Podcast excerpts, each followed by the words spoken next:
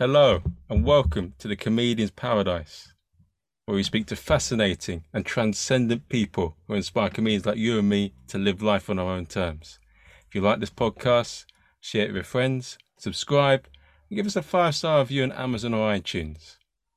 Now, today we have an absolutely amazing and tantalizing guest all the way from Paris. And he is a he has a mesmerizing story that we all want to hear. He is a man who who taught us French colloquial sayings through What the Fuck France. He is a man who travels across the world doing comedy in French and English. And you guys are going to absolutely love him. Please welcome Paul Taylor. I like it. You're bigging me up too much, but I like it. How are we doing, Paul, today? What's what's been I'm doing happening? good. I'm doing good. I, I'm a bit hungover, uh, to be honest. I had a gig uh, last night, like kind of one of the first proper gigs back um, since COVID, because we they just lifted uh, the restrictions in Paris, well, in France, to 65% capacities of the room. It, it was only 35, and that was a bit shit because you know if when the room's a third full, uh, you feel like you're dying on your ass. But you know, uh, it got pushed up to 65 yesterday, so we we we did a gig, a, a bunch of us at a theatre called the European, which is ironic. I, I completely forgot to do that joke uh, when I perform at that theatre. Like, oh, I'm, I'm an English person performing at the European. Great, that's funny, isn't it? Um, so uh, we did it there. There's there, this capacity is like 350. So we it, there was 200 and 200, I can't remember. I don't know what 65% of 350 is. That's why I'm not a mathematician. But it was 200 and something, uh, and uh, it was really good. It went really well. Um, and uh, yeah, we all kind of uh, had a bit of an after party at the uh, at the theatre afterwards. So I'm I'm hungover. That's that's the general feeling of today. But, uh. Well, I mean, it's it's it's it's a great. I mean, one thing about audiences, they're easy to make laugh when they're drunker. yeah, well, you'd be surprised how undrunk French people are in um, uh, in France when it comes to shows. Like, no, th- th- there's no, there's not really a drinking culture in in shows in France because um, because there aren't any comedy clubs. It's all theaters basically. So there's not a there's no bars in the theater usually. Um, so yeah, it's a kind of a different culture here. So you have to kind of, uh, and even if they are drunk, or you, you do have some, you know, uh, some gigs, just people don't laugh that loud. They, because they're in theaters, I think they have the, the, the, not the expectation, but kind of the, the, the, they're used to not like laughing out loud because they're sitting in like these fancy red velvet seats or whatever. And so it's the you know they're usually there to watch maybe something more serious. So the the, the it, there's a definite definite um different vibe to comedy in france than than there is in, than there is certainly in the uk Oh, no doubt. I mean, it's it's. I mean, that's probably a bit of a role. That's part of the fun of it for you, because I mean, you speaking already before the podcast, you did a lot of comedy, a few gigs in the UK before you came to Mm. France, yeah and were you? Did you feel like it was a bit like an Indiana Jones thing, like going on an adventure? Now, I, I I might be able to answer that. I don't know the reference. I mean, I know the reference. I know what Indiana Jones is, but in what way? I, I have never watched the films. He, he's he's always going on an adventure, like Right. hero, like protecting ancient artifacts, and he's fighting the baddies. It's it's not okay. like what you did, but I meant like it's a it's a it's a journey because you're going in a place, you're gigging in a place which you don't know as well in terms of like England, in terms of the humor, and so you're having to adjust. Yeah, yeah. It's interesting. I think the good the good part about it is the great part about it is, is like if you if you speak French, like get over here and start doing some some gigs because it's we're they're at the really early stages of stand up in France. I'd say, um, I mean, I think technically uh, it started probably around 2006, uh, like the scene. It was a really interesting kind of um, history of of how stand up started here is um, it was started by a Moroccan guy who's called Jamel, and he's like the most fam- one of the most famous comedians um, in France. And he started a comedy club in tw- in 2006 and uh, created like this platform for ethnic minorities from the suburbs to do to express themselves through stand up. Uh, and for the for the longest time, stand up was very um, ethnic in terms of the people performing and the audiences. So it's never really um, gotten to the uh, point of what's the word I'm looking for? Of like popular it, the the it's not very popular in in in France. In Paris now it is. Everyone kind of knows what stand up is and the, the media have started talking about it and more um, non-ethnic minorities ethnic majority what's an ethnic what's the opposite of an ethnic minority i guess it's an ethnic majority Yeah, white ethnic people majority. what i'm trying to say is white White people. people. more white people are doing comedy um, and so uh, obviously france being a, a majority a ma- majoritarily white country um, it, it the, the reason why stand up didn't take off to start with is because you know if you're if you're a a, a, a reg, you know a regular white French family living in the in the middle of France in a small town, uh, you're not really into stand up because you don't a you can't relate to the to the ethnic minorities talking about their experiences in life.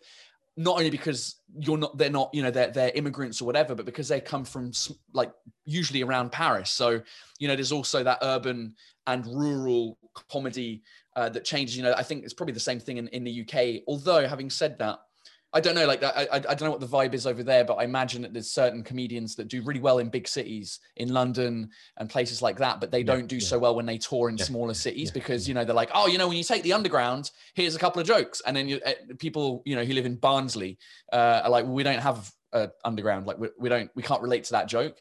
Um, so I think it's probably a, a similar sort of vibe.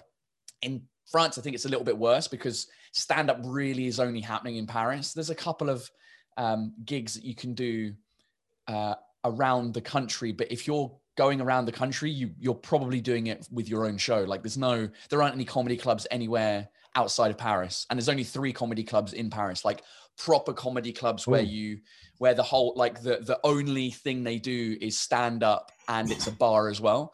Um, the, but there are way more gigs than three gigs in Paris. Like there's a bunch of other places, like you know, second floor of restaurants, basements of this place, um, where they do gigs, you know, once a week or twice a week or whatever. So you can you can perform multiple times every night, um, depending on where you're at in the in the process of, of doing stand up. If you're just starting out, you can probably do that as well, but they're, they're not. You probably won't be in the comedy clubs because there's only three of them. So yeah, it's a different vibe. That was a long answer to the question. I don't even remember what you asked. I- Oh, if I felt like Indiana Jones.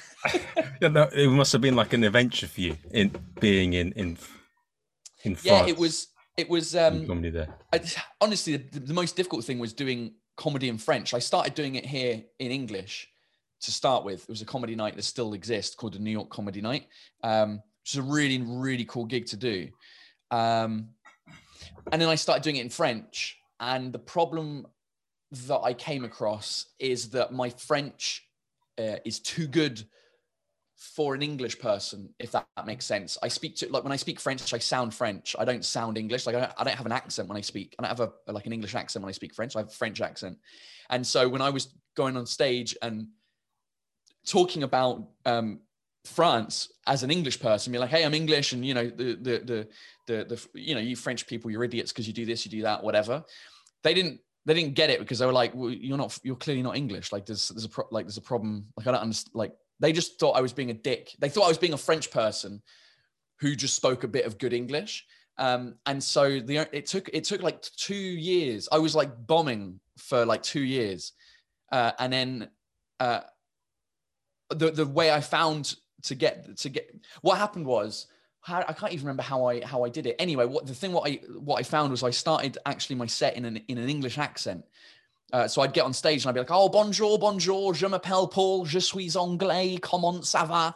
Um, and I would do that for like two minutes to kind of get the credibility that I was actually English. And then, like after two minutes, I'd I'd break the accent um, and in French tell them like, "All right, I'm going to stop speaking with this stupid accent now because I can't maintain it for you know it's, it's whatever." And then everyone would be like, "What? What just happened?" Like, you know, and then that was kind of how I, that, and then I did that um, for a TV set and that was kind of when I stopped doing it because once it went on TV, like I was like, all right, cool. I guess most of the people that come to stand up gigs know who I am now, so I don't need to do the accent thing. But I still, you know, uh, talk mostly about my experiences as an English person in France.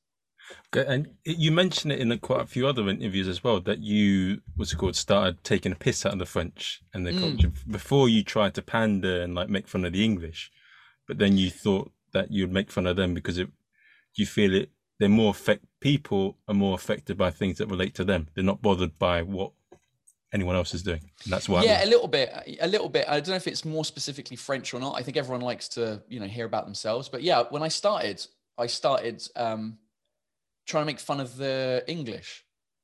As an English person in France, I was like, you know, the French and the English have always had a, like a, a sort of, you know, sibling rivalry. Uh, I mean, sometimes it's been more than a sibling rivalry with the different wars and stuff, but there's always been like, you know, the, the frogs and the roast beefs, right? It's always like a, a, a thing that's been going on. And so at the beginning, I was like, cool, the way that I can, I'm going to make people laugh in France is by taking the piss out of the English. So I started doing that and it just, it wasn't working. And at some point, I think it was just one gig, I was just fed up. So I just started railing at the French uh, instead of, um, instead of the English because my stuff wasn't working. So I was like, oh, fuck you guys. What, you know, and, and then, then it's it started like that's when I started getting laughs. I was like, oh, interesting. They like they like me taking a piss out of them. That's weird. So anyway, I carried on doing that, and that um and that kind of worked out. And that you just carried on with that. Boom, boom, boom. Yeah, yeah, exactly. Yeah, one thing led to another, and uh, it, I ended up uh, somehow making a career of taking a piss out of the French in France.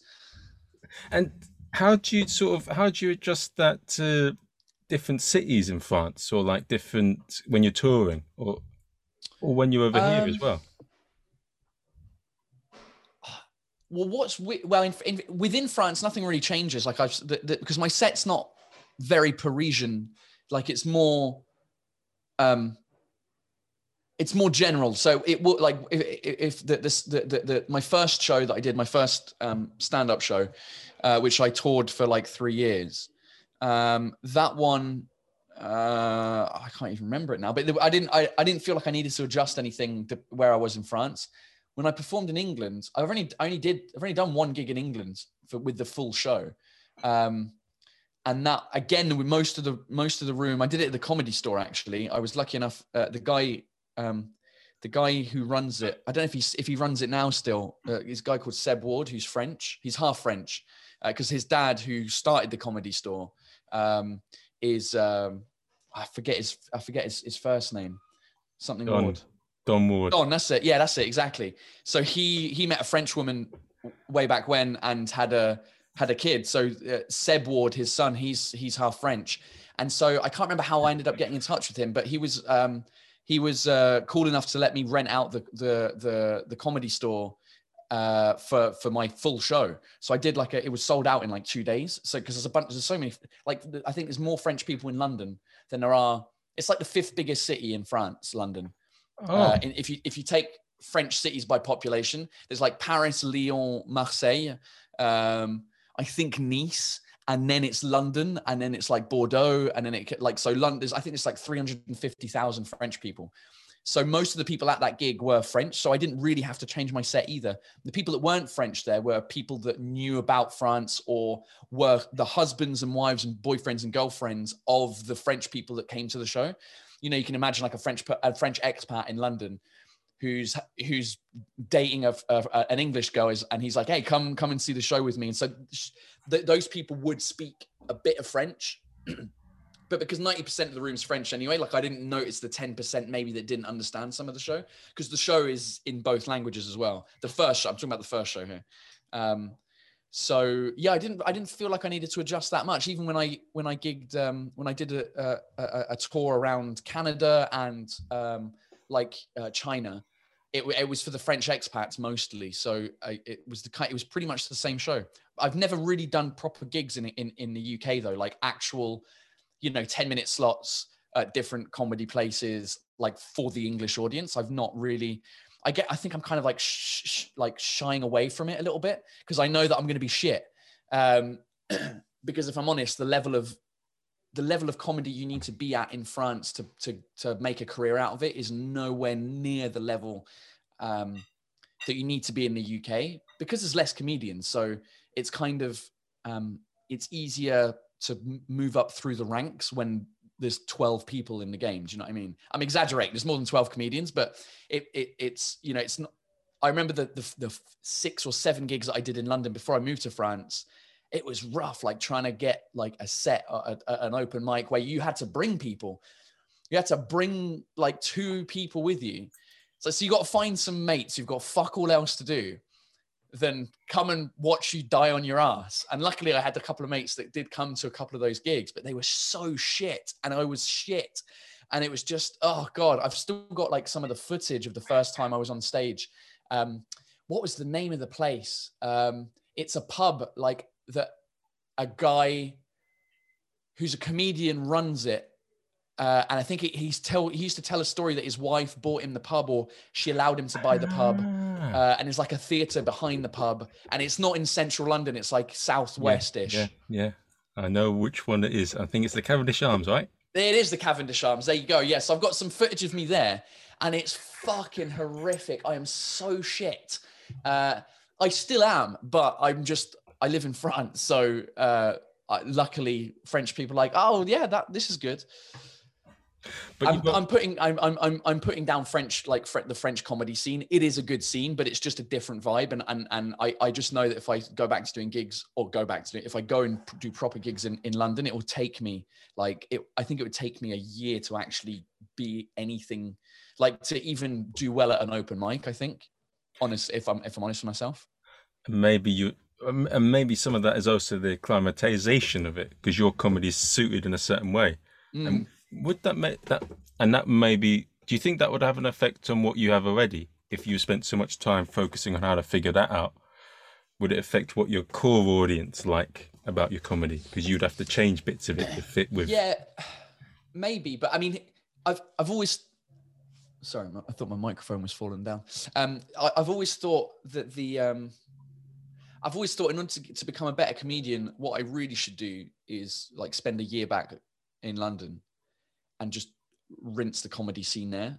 Like just do as many gigs as I possibly can because I know that would make me a better comedian th- than I am now. Because doing gigs in France, it's like the, when I get on stage at, at, at small gigs, like a 10 minute gig or whatever, most of the audience already know who I am because fans of stand up in France, people that come and watch stand up in France are, are fans of stand up and they've seen, like, they've watched, uh, you know, the, uh, all the, all the kind of stuff that's on YouTube and TV and stuff like that. So they will, they will know who I am. So I've kind of got the, the leg up in France where um, people, people know me. So they've already, they either already like me or they already don't when I get on stage. You know, when sometimes you just somebody goes on stage and it doesn't matter what they say, you hate them, or you really like them. It's like it doesn't matter what you know. So the people that like Yeah.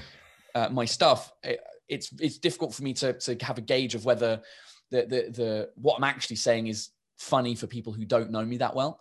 Um, so that's why I, it would be better. I don't know what I would do though if I went over to the UK. I don't know what I would say. I'd, I've got. I mean, the, the the only angle I have is that I'm an English person living in France. So maybe there's like a, a re- like maybe a reverse angle of like, hey, I've I've I'm back in the UK, and I've been out of the country for 12 years.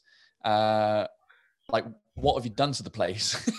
Yes, and you yeah after Brexit, and you would say now I'm I'm a rude bastard now. So if you guys say anything, you're getting Yeah, exactly. I've, t- I've I've become French, and uh, and I don't know what you've done with the country. It's it seems to have fallen apart since I left. Uh, but yeah, I, I don't know. I don't know what I would do. It's, it would be a good challenge.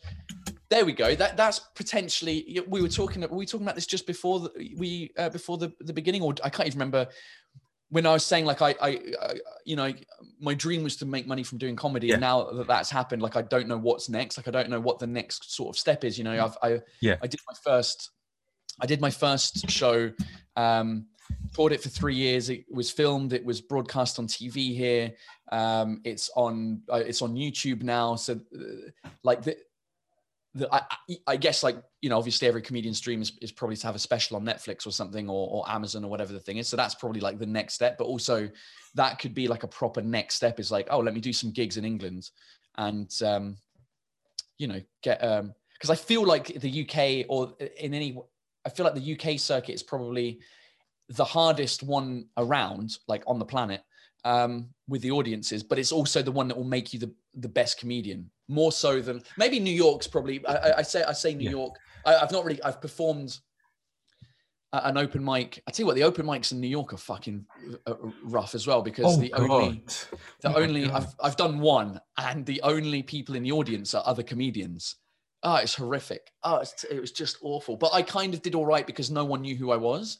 whereas they all knew each other because they're all doing the same gigs together and they all have to be in the audience with each other. So it was, I, I had a bit of a leg up because I showed up out of nowhere f- for a night and they I, I'd never performed there, so they at, at least I had something different that they hadn't heard before. But yeah, it was rough, man.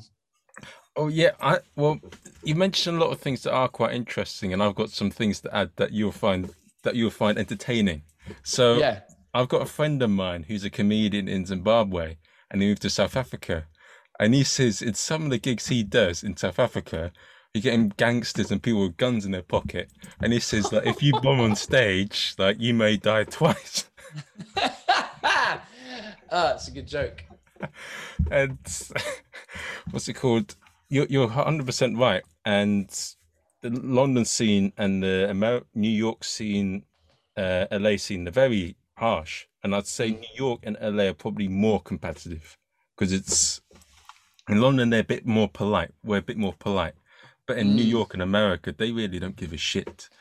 And The, The- audiences or the or the like people running comedy. the gigs? people running comedy Right. Okay. in Okay, UK they're a bit politer, and I feel.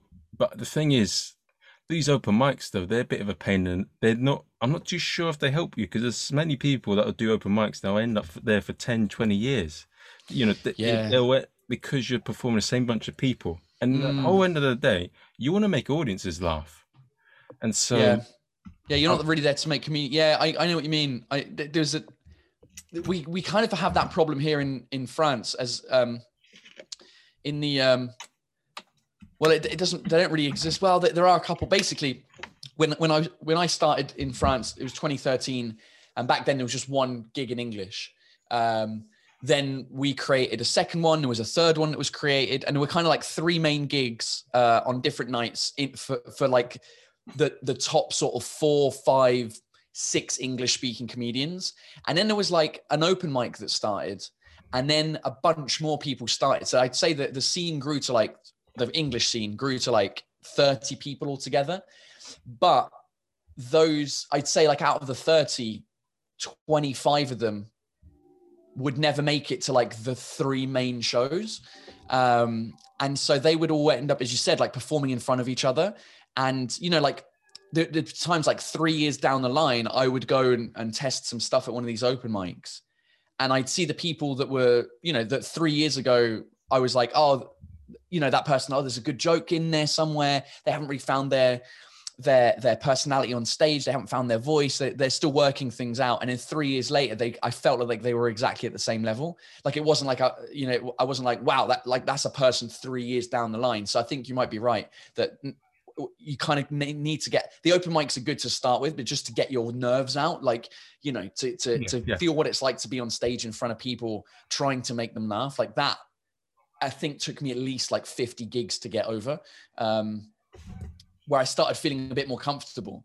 And if you're doing that, in, fr- eh, but then you need to get out. Yeah, you need to find a way to to, to get out of the um, the the open mic thing. I think um, and do gigs in front of like proper audiences. Um, because yeah, it's difficult. I don't know. well, I don't know where to start nowadays. If you were to start, Well, I have a friend who's in New York, and what she did, she set up gigs and she sort of put, went round the open mic. And then there's a lot of in London. It is quite. It's mostly just comedians performing comedians, and then there's a few bringers, like you said there, and then there's a few other good gigs. But I think to progress in, in the UK, you got to just gig round, and that's Yeah. that's the way you do it. Because, but there are also, as you said before, some people in the open mics that are amazing, and that you think feel like you they should be much higher up, but they're not. Mm, Um, but I mean, I think all of us have a unique journey into comedy. There's all sorts of different stories to say, and I think we we all got in it for a different thing. So from for my case, I got into comedy because I'm I'm the funny one in the group. I make people laugh. They say, "Oh, you should do this," and I say, "All right, I'll go and do it." And then you go ahead and do it. I mean, you did it maybe because you the same sort of reason, and also because you're you to escape from Apple. I don't know. yeah, it, that wasn't necessarily. It wasn't an, escape from Apple. It was just like a because I, didn't need to escape. Like I, I enjoyed the job, loved the company, loved the people I work with, still do. Um, and uh, but it was just I just didn't. it was a, it was a combination of, of multiple things. People uh, on my wife, like people in my wife's family dying, um, uh, and like people. It, it, it, yeah, it was. I'd say like it all, it all kind of. I don't. I'm trying. I every because I kind of always stumble every time somebody. You know, every time I talk about the beginning, like I can't. I can't really remember exactly why I started. I just remember. I remember being in my last year of uni, um, in London, and a there was a comedy night on at the at the, the uni pub, and Paul Chowdhry was doing was headlining, um, and there were two other guys who I don't know, I don't remember recall who they are, but they weren't very good. As in, as in, like their sets didn't go down well. Like it wasn't that they weren't very good. Now that I'm a comedian, I know that sometimes you know you just you do your the same set in a different place and it works differently. It didn't work for for us, and I was like, that's weird they're getting paid to do this gig and they they like it's not they're not it's they're not making people laugh and I and I just like think about me and my mates I'm like we we laugh all the time like how difficult can it be? Um especially seeing Paul Chowdhry I was just like okay yeah he he crushed it. Um so I was like all right well how do we how do I start doing comedy? Because I mean obviously the the, the the the seed was planted before that. I don't remember when. I think it was just by binge watching a bunch of um, DVDs, Lee Evans, Jack Dee, um, and stuff like that. And then I, I was like, oh, how do you become a comedian?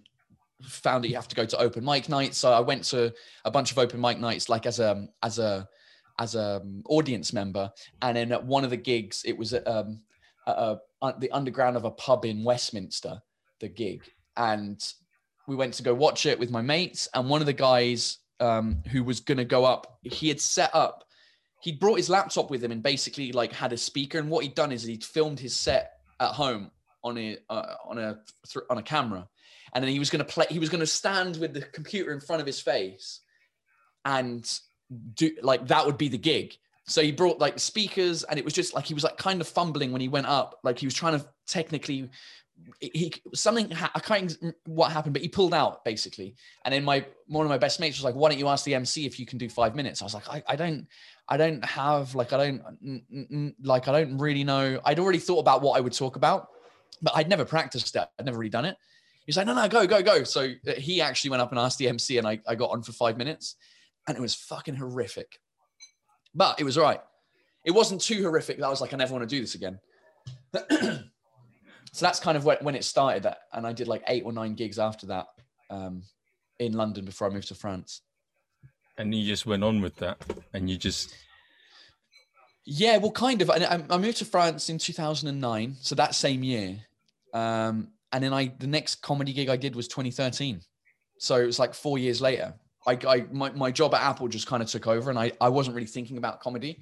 Um, and so yeah it was it was it was during my time at apple like steve jobs had passed away. My uh, wife's dad passed away like a couple of days after that. Ooh. and i think it was just like when when people that you know or people that are around you uh, die you start putting life a bit more into perspective you're like oh okay so this isn't we're not you know you, you know that you're not around forever but when people die you're like okay like this is a thing you know and then so i think i just i i don't know i just started it started ruminating in my in my head, just like what, what do I want to do? I just didn't want to.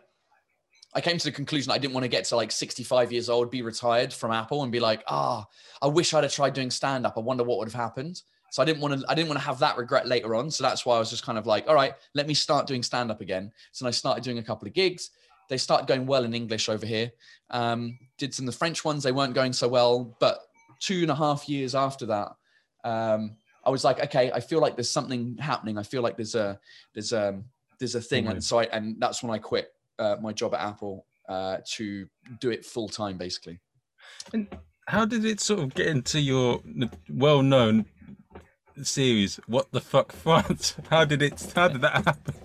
Um, so the so when I, I quit my job in May 2015, then I I did Edinburgh that same year but not not a full like not my one hour show. I was part of um I was part of like a, a collective of comedians based in Paris who went over to Edinburgh. I was there for the whole month, um, and uh, the other French comedians. Some of them came for a couple of days, some of them came for a week, but I was kind of like the host of the show uh, for that month, and it was shit. uh, but it was a really good learning experience because it was just we were uh, we were horrific, all of us, um, as uh, as we were all starting out. So then after that, um, I uh, I was working on the stuff that I'd been working on for like two and a half years up to that point, and I was just building my hour.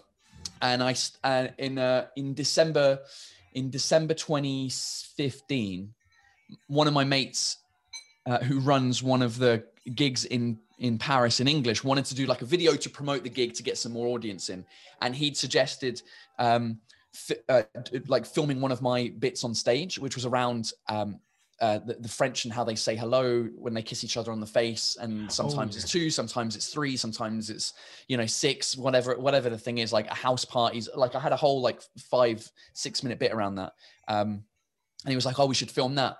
and I had the idea of not filming it on stage, but filming it like as a as a tracking shot, like as a one shot thing, like walking through a bar. Um, and me basically doing the stand up bit, but to the camera rather than to an audience uh, and filming it that way. Uh, and that video, we, we, released it on the 1st of January 2016.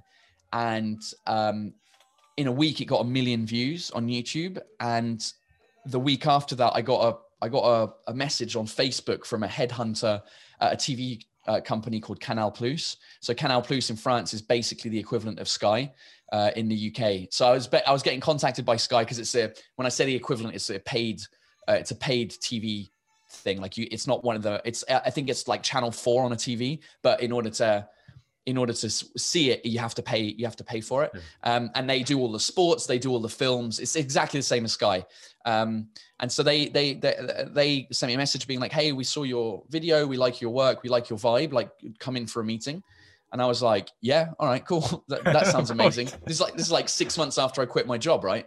Um, and so I went in and uh, they're like, yeah, we like your vibe. We like the fact that you're English and you live in France and you speak really good French, but you don't understand the country. Like, like basically what do you want to do? Like this you can uh, you can do a bunch of like different things for you. And i was like oh i don't really know. Because i hadn't i had no plans. My plan was let do let me do stand up right? Uh, by this stage i'd also started doing my full hour show in like a small place of like 50 seats. Um, and the show was free and then at the end there was a hat or um, uh, i don't know if you call it a hat in english. Um, like at the end of the show when people you know if you have a free show they put money yeah yeah and so um, I was doing that, and then um, I got together with a, one of the producers of. Um, so Canal Plus had a YouTube channel. It wasn't called Canal Plus. It was called Studio Bagel. Uh, I think it still exists. It's like it was. It was more like um. It was like a Funny or Die kind of uh, YouTube uh, sketch group with a bunch of French YouTubers that would make funny videos, and it was they, it was owned by Canal Plus. So I got in touch with one of the producers there, or they put me in touch with him, and we started working out on this concept. And like, you know, what, what what do you what do you want to do? And I was like, well. I don't even know how it came about, but anyway, the show that was where What the Fuck France came out of. Like it was, they wanted to do videos in the same style as that original YouTube video about uh, uh, La Bise, which is what the kissing thing is called in France and so we wanted to make it similar to that it's kind of like a tracking shot um, and we were working with a i was working with a director who was helping me with the, the the, filming of it. So basically between the three of us me this producer and the director um, we kind of uh, put together uh, this show and also my mate who um, who who had the idea of doing the first video of filming that to put on on on youtube to promote his comedy show. Uh, just turned into something different. So yeah we we had uh, they gave us 10 episodes of this thing called What the Fuck France. It was three minutes, and it was me basically being like, "Hi, I'm English. Uh, I live in France, and here's something that I don't get about France. You fucking idiots." Um, something along those lines. So we did. Uh, we, they gave us ten episodes, uh, and after episode five, it was it was we were lucky in the sense they were it was for TV, but they were putting it on YouTube like the week after. Um, and after the second one went up on YouTube, that's it was like news articles written about it, uh, like oh, an English guy making fun of French terraces or patios, you know, where like the where everyone's uh, drinking coffee on the on the outside and stuff. Um, and it popped and it, it went really well. We were getting like hundreds and thousands of views per episode by episode like four and five, and then they um, they kind of they um, they gave us like the whole season instead of just the 10 episodes which would have taken us from september uh, to december for like this. The French TV season is like September to December. Then they have two weeks off for Christmas, and then it starts again in like January to the end of June.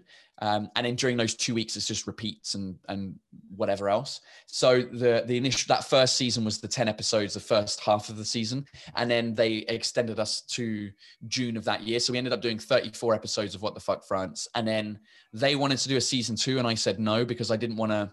I didn't want to. Um, I didn't want to run the concept dry.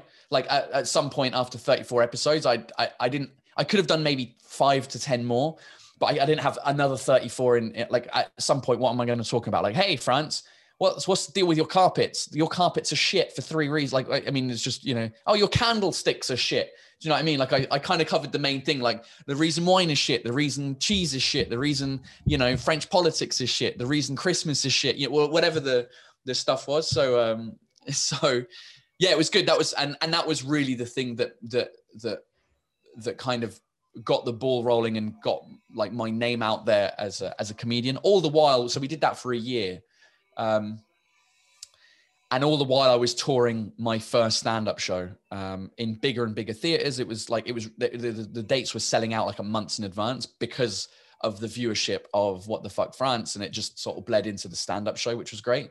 And then um, and then when we finished what the fuck france i then i, I ended up i was still working with canal plus but i did a um, a, a documentary series called Stereo Trip, where the um, the idea is that I would go to, to, to different countries and see if their stereotypes that we had about them were true or false.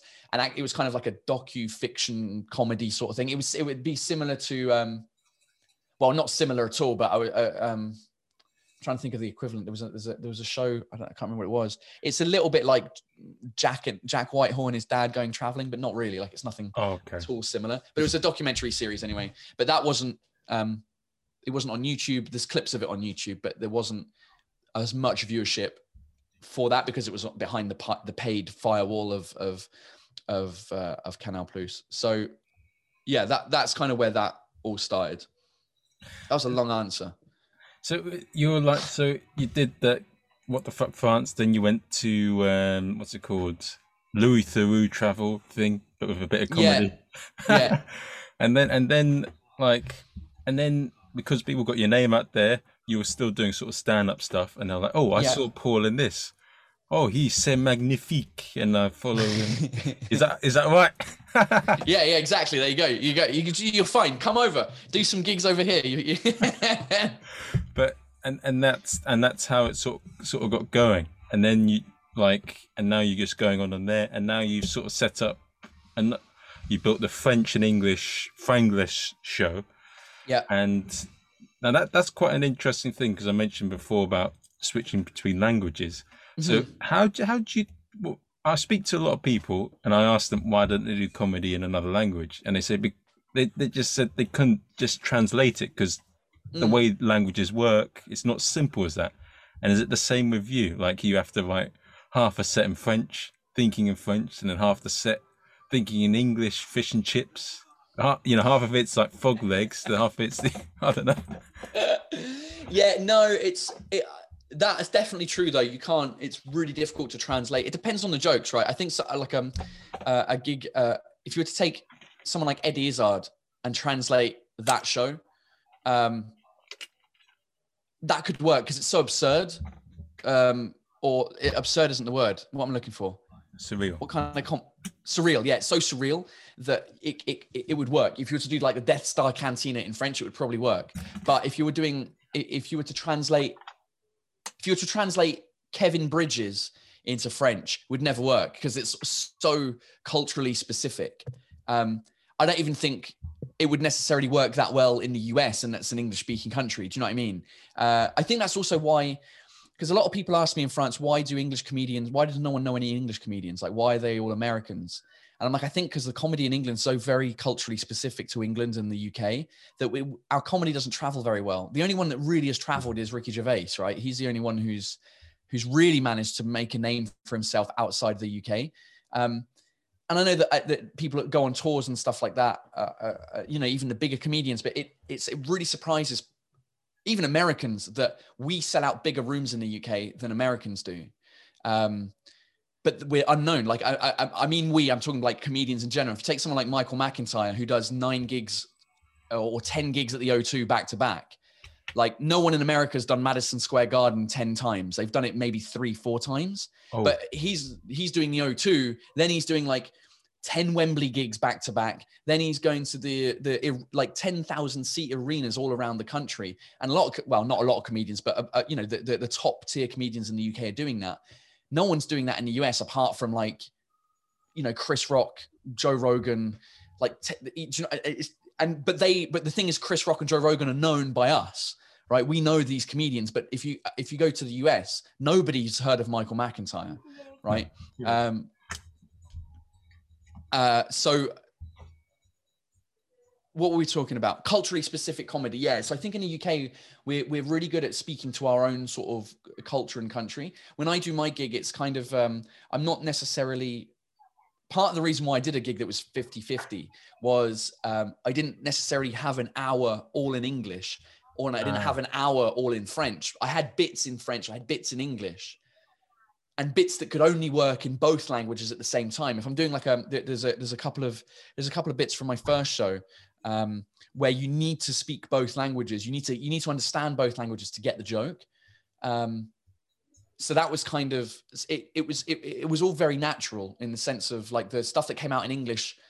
You know, there's, there's a bit that I would do in English where I'm taking a piss out of my wife speaking English because her level of English is great, but she's got a very French accent. So I'm taking a piss out of her so I have to do that in English. I can't take the piss out of her speaking English in French. I can't be in. It's it would be like me saying, "Oh yeah, you don't speak good French, do you?" But I can't not speak French if I'm talking about someone's level of French. Do you know what I mean? So it's the same. Yeah. It's the same sort of thing. So there were certain certain bits I had to do in English, certain bits that I had to do in French. Sometimes I can do them in both, um, depending on sometimes I would adjust the show in like if I I went to a small town in France and I realized very quickly that no one spoke very good English. Or they didn't even uh, not even speaking understanding it. Because I started doing my bit in English and, I, and I, it was just it it was dying on its ass whereas the French bits were doing all right. So I was like oh shit I need to on the fly kind of translate some of the bits back into French.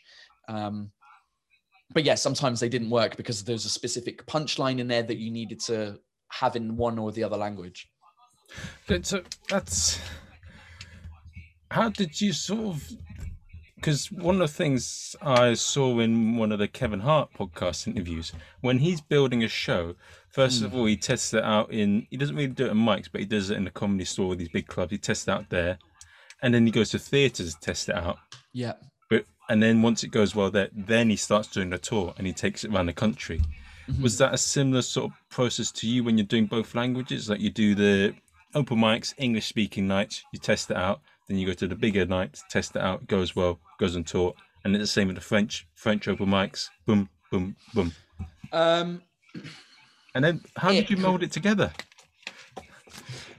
Well, the I'm trying to think. Well, the, yeah, the, the, the first show I did was built. I mean, it took three years to make it to to actually build that ah. hour. Um, because it you know it, your first hour always takes you a while like it's your it's your first hour so it's just the culmination of all the best jokes that you've written in the past three years you know when you do a second show it's slightly different so my the process for my two shows were wildly different my first one um it's the first gig I ever did in France. That was part like some of the jokes in there made it into that final show. But yeah, it would it, it started off um, as I said earlier on in English. I, I started doing comedy in English because I'm more comfortable speaking English than I am in French on stage. And I, I can't really, I'm not very good at improvising in French. It's just too, my brain doesn't work quick enough to be able to, to, to, to, to improvise or, or come up with jokes on the fly in French. So the French, I have to, I have to prepare a bit more. Um, but yeah, I would do that in English. And then at the time, there weren't really anything more than open mic type gigs in either language. So it was just a case of doing those and, and, and when it was working well, doing well. And then, you know, I, I, the way I kind of built the first show is I I took a bunch of post-it notes, stuck them on my wall with the names of like the bits that I had. You know, like oh, uh, my wife speaking French. Oh, this thing, blah blah blah. Put them on a on a on a thing. Uh, I think I timed myself just to see how how long I had. I started by doing half an hour as well. That's that's not true. I did, it didn't go straight to an hour. I was doing like 10 minute, 15 minute gigs, and then I did a a 50-50 show with another English mate of mine where we would do half an hour each So I was doing half an hour at that stage, and then it went from half an hour to one hour. Um, and I think, yeah, the first time I did it, I just put all these post-it notes up and then tried to find a a through line and uh, transitions that I could do between bits. I was like, oh, if I start with that, then that can lead me into that. That's a good transition into that bit, this, that, and the other. And I just ordered it, and I probably changed the order. I don't know, eight or nine times throughout those three years of of of, of touring it. Um, and then uh, and then when I filmed it, it was like the ninth version of that show, basically, uh, when we filmed it. And then for the second show, it was completely different in the sense that I'd finished the first show in January 2019. My final uh, gigs were at a at a like a thousand four hundred seater here uh, in Paris. So I did three final gigs. Um, they weren't the ones that were filmed. I filmed it before the final gigs, uh, which was a mistake. But I didn't know that at the time. Anyway, uh, did the final gigs and then uh, January 2019, and then uh, I had a baby in June of 2019. And I think, you know, when my wife uh, fell pregnant in October of 2018, I don't know, there was something like some sort of thing went on in my brain being like, shit, I'm going to finish my show. We're not going to have any money coming in. I need to probably get on with doing a second show as quickly as possible. And you're not really getting money for doing 10 minute slots. Like you, you, you might get, if you're lucky, you might get a hundred, if, if on a really good night, you get maybe a hundred euros in the hat.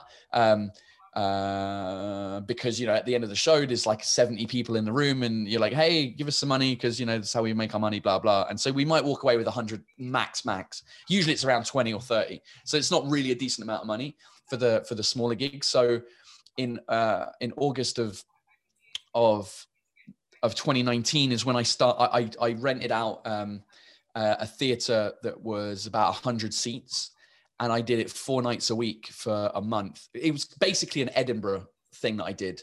Um, I uh, so four nights a week. So I did 20 shows, and they were work in progress shows where I didn't really have um, an idea of what I was doing. I had a bunch of topics and a bunch of things to talk about, and I just uh, uh in those 20 shows built up basically the second show that I'm still currently doing because it got interrupted. The tour got interrupted by COVID. Um, so yeah, the process was very different between both shows. And did you is is the should I? I fit. Go on. Should I should I not pry too much in the second show because you don't want to reveal too much yet? Oh no, you can do. I mean, it's not there's not really much to reveal. I mean, it, it, it the the jokes are there. No one's the, the cool thing with the second show for now is that none of the jokes are out there yet. But yeah, if you wanna if you wanna if you wanna ask about the second show, go ahead. So how sort of so you said in the first show it's very much sort of 50-50. Is mm. this show also 50-50 or is it slightly more French than English? It's it's more French than English. I'd say it's I mean I say uh, right now the last time I performed it it was probably it was probably 75 75% French, uh 25 English.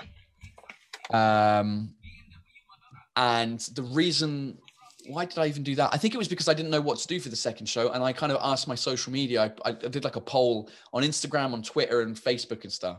I was just like, hey, like for my second show, should I do it all in French? Should I do it all in English? Should I do it? Should I do two separate shows, or should I do like another show that's in both languages? And like ninety five percent of people like, yeah, do the do the both languages thing. It's fun. Um, but then obviously that's my audience, so of course they're going to say that. Do you know what I mean? Because that's what they're used to. So, um, but again, some of the stuff uh, that, that, I'm talking about in my second show. If the first show is a, a, a, kind of around language and, and, and, and my issues with the French language and other things like that, the second show is kind of more identity based, like who, like what defines where you're from. Do I feel more French? Do I feel more English? Why? Um, and it's there's more.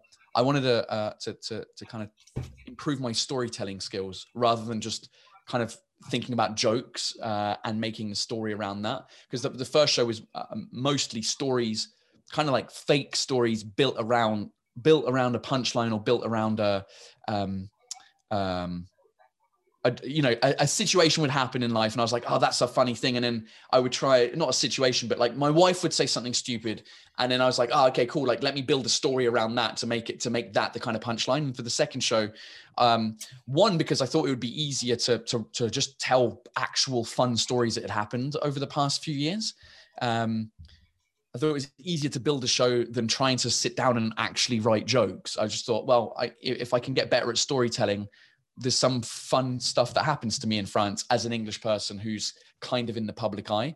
Um, and so I, the second shows a lot of storytelling about um, uh, about who, who, I am and why I feel more English than French, or do I feel a bit more French than English, and also about being a new dad as well. Hmm. And you, you mentioned so two things I want to ask about that. Which are you? are Which, you yeah, it's a good. Yeah, I feel definitely. I, I definitely feel more English than than French.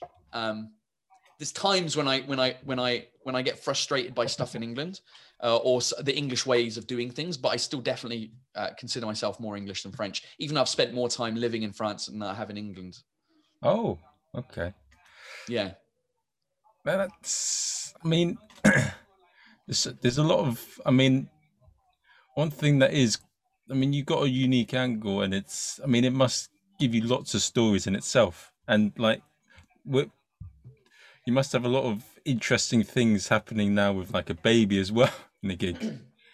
Yeah, well, and that's that's I guess that's also naturally why the second show's more storytelling. Like a, a, a, a, quick story. It's a story I tell at the end of the show, but it's it's it's typical of what happens to me in France. I, I end up I don't know a lot. I, I, there's a lot of like cult, culturally cultural references that I don't get in France because I, I moved here in 2009. So anything that happened before 2009, I don't really know what's going on. But there's people.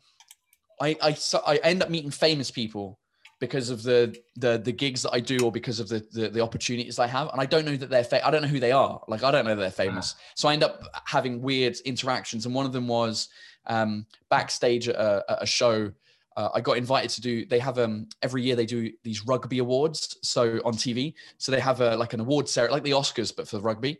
Um, and they, they wanted me to do like a five minute set on in the ceremony. So I did that but in it, like in the backstage area uh, in a dressing room, like it was like a collective dressing room where everyone was had their shit there, and there was a couple of people in and out. I ended up meeting um, the ex-French president, the one before the current one, called Francois Hollande. That's the name of the president, and I met his wife um, in the backstage area as I was unpacking my suitcase because the same night I was traveling to China for uh, to do my to do my uh, to do my tour. So I had a suitcase with me, and I was changing out of my stage outfit to like a plane, a 14 hour plane ride outfit with just like uh, uh trousers and stuff, um, jogging trout. What do you call them? Uh, tracksuit bottoms, whatever. So anyway, I'm opening my suitcase and I've got all my like underwear just out in the thing, and and this girl who I think who I thought was somebody from the production team you know, w- was just chatting to me like completely normally about how I organize my underwear in my in my suitcase. Like it because it was all super rolled really really tight like military style rolled. And she was she was impressed by the way I'd rolled my underwear basically. I had no idea this was who this was the the her name is Julie Gayet. Um and I had no idea it was this woman until like 20 minutes later I'm, I'm, like backstage not in a dressing room but like in a place where there's a massive tv showing what's going on on stage in real time so that the people backstage can watch the show as well. This is all live on tv as well. Um, and i see that same woman getting on stage and i go jesus christ.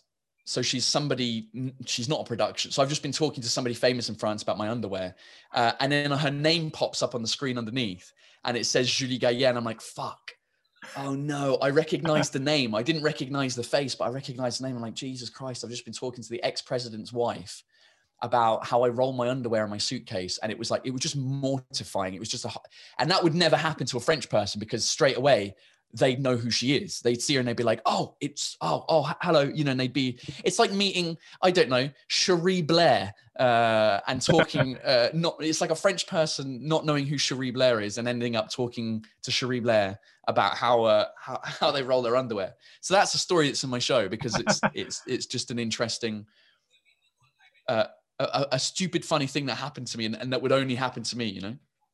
that is a brilliant story. and do, do, you have any? Uh, one of the things with comedy is you always get these what the fuck moments. And do you have any what the fuck moments that are, that are similar to that? Uh, like uh, while doing gigs. Yeah. um, what else has got? Oh, I t- uh, yeah, I'll tell you. Um, uh, I think it was uh, that was uh, that was straight. I did so that was a rugby awards thing that I was doing, but I also got invited to do a uh, a football awards. Same thing, like a, uh, no, I wasn't doing a stand up gig. I was actually giving out the award for the best French player abroad, uh, and the person that won it was uh, N'Golo Kante. Anyway, uh, Oh. I died on my ass. I, I was trying. I was trying to be funny. They like half the room didn't even speak French because they're footballers. You know, they're they're international footballers. Anyway, I'm sitting. uh, I think it was either before. I think it was after I went up. I'm sitting at my table where you know it, it, it- where I was sat, and on the table next to me was Neymar, um, and uh, I looked at my phone, and I could. I I was. I took because I took a picture of him, um, just like kind of sneakily uh, to send to my brother because my brother plays football, right? So I was just going to be like, "Hey, look who I'm hanging out like look look, who I'm hanging out with, right?" To be cool. So I click on the photo, um, and then I click share to send it to my brother, and I realized that in my AirDrop options, Neymar's phone comes up like as a as an option to send like a thing to you know I, I, I don't know if you've got an iPhone, but um, the when you send stuff to, to people through airdrop or everyone else's phones who's publicly available comes up on your list of people. And obviously the room's full of like 200 people so a bunch of phones came up. But neymar's phone was there. I was like that's fucked up. Like i could just send whatever i like any file any random thing to neymar's phone right now. That's crazy.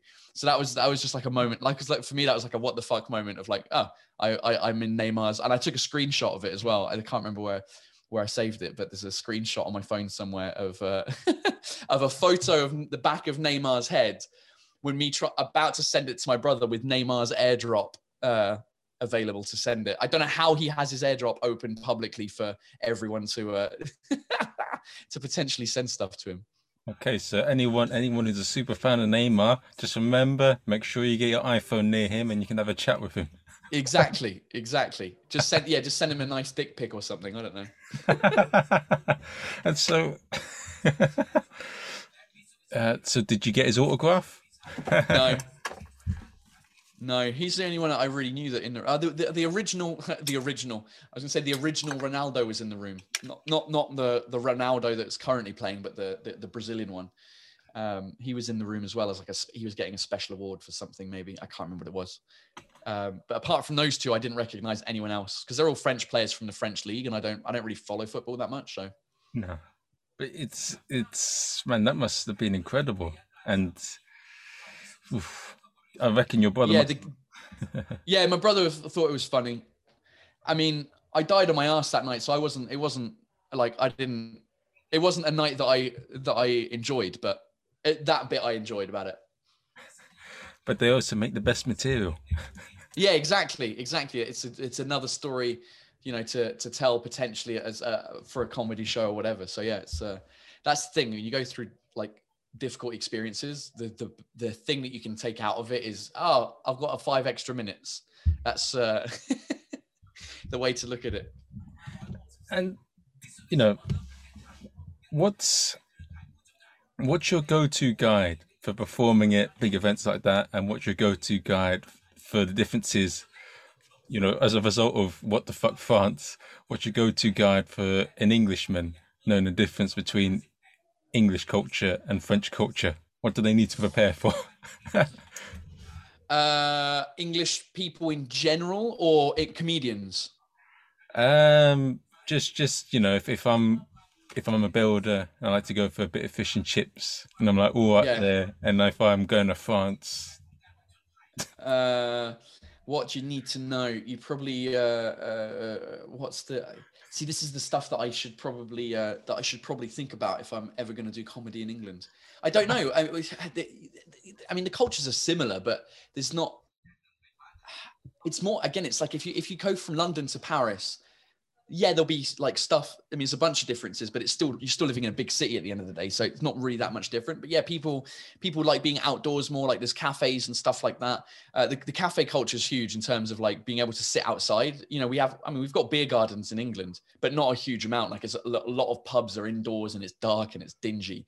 Uh, and uh, the French like kind of living outdoors and on terraces and things. So that's kind of a, a, a, a, a really cool part of the culture that I enjoy. Uh, they don't drink a lot. Though. That's the they're they're you, you you will get. You, I, I I would say yeah you get you get labeled not labeled as an alcoholic but they're like oh okay you you english people you drink a lot and to be honest we do but i i'm always um i always find it funny how how weird they think it is if you have a pint at two in the afternoon you know they're like oh oh it's not it's not it's not really beer o'clock yet and we're like because like it, it for them it's like 5 p.m if it's not 5 p.m they don't really have alcohol. They have wine like at lunch right? Um a lot but beer beer it feels like no one's really drinking beer until it's about five or six maybe six. It's beer is like an evening thing here. No one's really i mean i say no one. People obviously do but you can definitely tell the english people from a mile out. You see them at a bar they got a pint and it's 2 p.m you're like they're clearly not french. So effectively it's, it's, you're still drinking alcohol? It's just like someone wearing a suit and someone just wearing pjs or something not pjs yeah well, I, I, I, I liken it like the the you know if you go to Canary Wharf at lunch, um, all the businessmen with their suits and ties are all drinking pints at lunchtime, right? Um, here, they're all drinking wine. If anyone's got a pint, like even pints, not that many people. Pints are, are more unusual here than, than smaller beers. Like most most of the time, when you order a beer, they'll give it to you in a half pint glass. Um, you have to actually ask for a pint. You know, if you go, I'll have a, I'll have a Kronenbourg or whatever. In England, by default, it's a pint. You have to ask for a half pint if you want a half pint in the UK. Whereas here, you have to ask for a pint. Otherwise, they'll give you a half pint standard. Ah, oh, that's that's the scene in um, 1997 movie with Quentin Tarantino, the Pulp Fiction, where they made a joke about the burger, the Royale with mm. cheese, because of the metric system. Yes, that is true. I can't remember. Um, I can't remember the joke. It's something to do with the quarter pounder, wasn't it? Yeah, it's like what's yes. the quarter pounder called? Uh, I actually don't know if they still do that burger, but yeah, it's something to do because I just had a McDonald's for lunch because I'm hungover. Um, but I just had a Big Mac. Uh, uh, I was going to check the French uh, McDonald's website to see if they still cover a royal a royal uh, quarter pounder with cheese. Burger King. It was a Burger King. No, I think it's McDonald's, but I don't know. Uh, whatever. Yeah, they they they're, they're a different thing. Well, they it's funny because they call they call it uh they just call it a cheese here, un cheese, un cheese, un cheeseburger, no, cheeseburger. But they'll say a, a double cheese for a double cheeseburger. they just get rid of the word burger. They're just like a double cheese. And so, speaking of like French food and English food, like Gordon mm. Ramsay said that when he went to study food in here, there was a guy that said to him that the shit running down his mother's leg was the best thing that ever happened to him. And how does how the the what? So I didn't I, I, didn't get that. Hold on. So Gordon Ramsay, when he was studying cooking here. Yeah, well, he he had two heroes, his Marco Pierre White, and he had two big French chefs, which he right. learned from. And one of them was, I think, Gavroche. And he said, okay. guy, he used to throw throw ducks across the other side of the room, and he used to think that they were alive or something and the because he used to get so angry. And he said to Gordon Ramsay, "This is where he, I think he developed his angry temper from." Like he said to him, the best thing that ever happened to, to him was the shit running down his mother's leg. What? That's amazing! What an insult! And it is a thing, isn't it, that French one thing I had when I went to France and did the Gaulier course is that every restaurant always gives you free. There's a lot of free bread in England, you have to pay for it. Yeah. And like, what's the thing about French and English food? I mean, how does the best French food compare to a full English breakfast? I mean, there's no, there's no comparison. French food is so much better uh, than English food. We don't we don't care about food. We don't have a food culture in the UK. We have for us, food is just like it's just energy. It's just we have to eat it. We have to eat, so we have we eat. Do you know what I mean? Whereas here, it's like it's part of life. It's like you sit down, you have food and you enjoy it. It's not like, ah, oh, I, have got 25 minutes. I can't be like, I don't have time to eat because I'm too busy at my computer. Let me just get a pret a manger and have a sandwich and eat at my desk or whatever. Like that's just, uh, it, it's not, it's, it's very much part of the culture. And, and so because we don't really tr- treat food as, I don't know, I don't even know what the word is. It means that our food is just not as good. Like it's, it's, it's very stodgy. It's very, um, very fulfilling because it's also cold in the UK most of the year. Like, so you need food that's going to keep you warm. That's going to like, you know, it's going to. Uh, what's the word? I don't. It's fulfilling isn't the word I'm looking for, but you know what I mean. Like food that's um Yeah. that's a bit heavier. Yeah. Um, I mean, they've got heavy food in France, but yeah, it depends. It also depends where. Like, there's so many regional dishes. This is the thing. Like, there's we don't really have. We do have English food, but we don't have it. Not it's not like the French have. Do you know what I mean? Like here, you go. Well, what's French food? It's like well, sauerkraut is French food from the east. Uh, crepes are from Bretagne, so that's like their local delicacy. You've got um, mussels and chips is a delicacy up in the north, and in the south you've got uh, like the innards of different animals uh, in sausage form, and and and like in the south they eat a, a bunch of different stuff. Foie, foie gras is a French delicacy, you know, steak and chip. Like they've got so many different dishes in France, whereas in the UK it's like we've got roasts, we've got the English breakfast. And then we've just basically got meat with vegetable di- types of dishes, you know, um, shepherd's pie, I guess, pie and mash, but it's all kind of the same shit. It's just meat. It's just meat and, and I mean, the, I mean, the, the the the the classic example is the Cornish pasty. It's just like the meal is inside a thing that you can just hold and eat all of what you need. We that's I guess there's a reason why we say meat and two veg in, in England because that's technically what you need to eat. You know, uh, to keep you healthy and to keep you like it's more. It's more, uh, yeah. It's I, I I guess the best way of describing it is like we don't really care that much about food. It's just. I- I- yeah, it's bish bosh, yeah. and uh, yeah, I mean, I spend my life defending English food because I actually do enjoy a lot of dishes. I enjoy like Sunday roast. I think there's a lot in there. Fish and chips is great, um, but there's not. Um, it's just difficult to to to to defend when you've got uh, the the. I mean, French. I mean, the, the, I think for me, my, the, my favorite food in the world is Italian food, but then French is a close second. Um, you know, there's a reason why a lot of the best restaurants are in France. They they like to put a lot of art to it. There- There's a lot Mm. of creativity, and they really want to enjoy the food. And following on from that, what is better, frog legs or a roast? Oh, roast, hundred percent. Frogs' legs are disgusting. No one eats them, by the way. That's also a stereotype where every, everyone thinks French people eat frogs' legs. No one's eating frogs' legs. That you can't find them anywhere. You, I mean, I've had it. I think I've had them once. I've had them once here, and I've had them once in Spain, um, and they're horrible. It's just it. it it's just they're like this. It's I, I don't even. If you like the sauce, it's probably okay. It's like a. It's like um like a, a garlicky type of pesto-y type of sauce that you that you have them in. Um, but yeah, there's nothing to them, and they're really difficult to. You know, it's not like a chicken wing where it- it's there's enough meat on there, and you there's enough bone to kind of eat around the the bone. That they're, they're so small that they're just really fidgety and annoying. Um, and no one really eats them. I've never met anyone who's, who eats frogs' legs. Snails, on the other hand, they fucking love snails. And are they good? No, I don't like them either. I've not even. I don't even. I don't, it, just the texture. It just. I don't understand. Again, they the the it's the same kind of sauce that you have on on uh, like a garlicky type of uh, parsley sauce uh, on snails, and I think this, the, the the the sauce is probably quite nice, but the I just the texture I can't deal with. So yeah, roast. I, I'd much rather have a roast. Absolutely.